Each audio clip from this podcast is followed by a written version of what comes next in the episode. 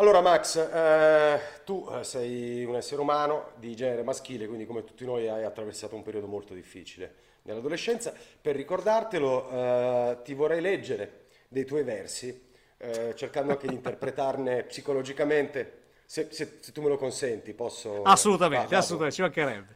Allora, nell'immortale lasciati toccare, tu dici, e tu balli, balli, balli, ballano le gambe infilate in un collan o in un autoreggente. E già qui io inizio a avere Siamo... dei moti d'anima. Le tue unghie rosse cercano il pacchetto dentro nella borsa tra la cipria e il rossetto, poi ne sfili una, l'accendi piano piano e chiudi gli occhi un attimo avvolta da quel fumo. Allora, io con un testo così a 15-16 anni avrei potuto avere tipo una polluzione o al, o al contrario piangere. Che cazzo era Esatto. l'erotismo? Cioè, che, che- Era era una cosa... Allora, eh, in quel momento, eh, appunto, che, che tu hai giustamente e, e- e magistralmente eh, definito come momento evolutivo fondamentale per il giovane uomo, sostanzialmente. Quindi le- la, giovi- la fine dell'adolescenza, il mondo teen eh, che già va verso 18 anni, 19 anni. È, è lì che ti formi, è lì che formi il tuo immaginario erotico. E eh, nel contesto della, ehm, nel contesto provinciale ci sono pochi luoghi in cui eh, le, eh, le persone si esibiscono e in qualche modo comunicano eroticamente qualcosa, no? Eh, c'era la vasca in corso, no? Da noi, quindi capivi, c'era un modo di, di sedurre eh, dalla camminata, eh, dal- dall'utilizzo di determinati piccoli eh, gesti. Però poi c'era la discoteca, no? La discoteca era il luogo proprio della... de- era il non luogo, era il luogo del, del sogno, perché la musica forte cambia le percezioni, le luci stroboscopiche, tutto quello eh, di cui già abbiamo parlato o di cui parleremo, insomma, eh, l'illuminazione. E quindi lì era il momento del, del sogno, il momento onirico. Il momento onirico era veder passare la ragazza del tavolino di fianco, quella che stavi puntando da un po', quella che... e osservarne ogni singolo dettaglio. Du- dettagli peraltro eh, curati ad arte, cioè gestiti ad arte da- dalla, eh, dalla persona, cioè dalla ragazza che in qualche modo ne era, ne era autrice.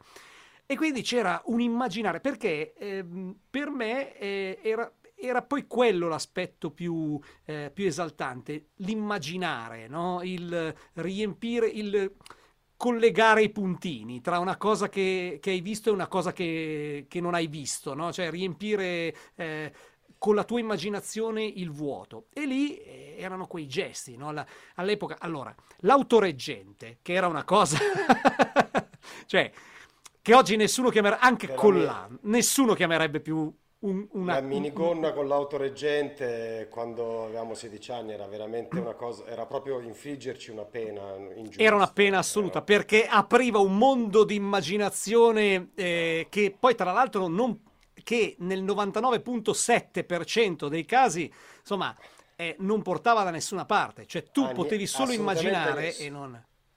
E, e- Dolore e quindi fisico, dolore esatto, fisico dolore e fisico. Ma io credo che poi anche tanti problemi che uno poi può avere in età adulta, penso a zone prostata, vescica, così, cioè probabilmente c'è una correlazione. E alla fine, sì, perché secondo me poi quelle cose lì le paghi, no? Sulla lunga distanza, cioè questo tipo di, di non espressione della propria, insomma, Di, non, eh, di mancata della propria energia. di mancata ecco. espressione. Esatto. Esatto, Eh, esatto. quella roba lì. di estremamente E il- ritardata, estremamente ritardata espressione della propria Esatto, energia. sì. esatto, ma ritardata anche di mesi, eh, possiamo parlare di, se Sì, non sì, sì, ritardata di certo, ore, di- di- No, no, no, anche di se settimane, di mesi. cinema, 20-25 Eh, serate al cinema senza concludere. Eh, sì, sì. Sì, sì, sì, eh, procrastinata, eh, sì, perché poi era quello, no? L'erotismo nasceva dalla privazione, il vedere in un'unghia, ehm, che in, in una, in una mano eh, dalle unghie dipinte, che entra nella borsa e sfila una sigaretta dal pacchetto, eh, un gesto erotico, quasi come se si trattasse di un, eh, che ne so, di un film dell'epoca, do- cioè del, del- del 1935, no? Sai, in cui Esatto, c'è la esatto. femme fatale. lì è proprio la disperazione ed era una disperazione mutuata dal fatto che non si concretizzava mai, era difficilissimo. Ecco, io quello che vorrei dire a, a, a un eventuale giovane d'oggi.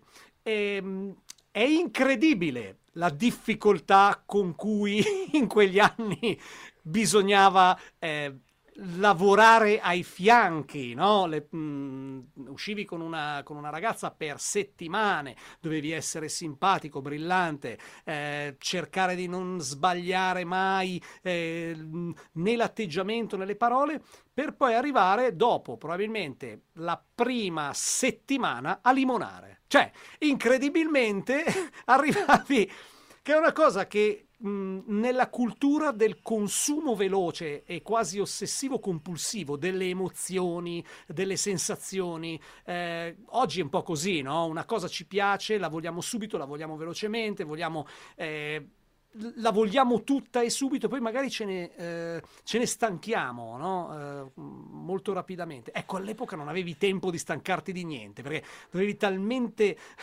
combattere per avere dei sì, piccoli ma... passi che era che vero, non avevi tempo di annoiarti, so, ecco.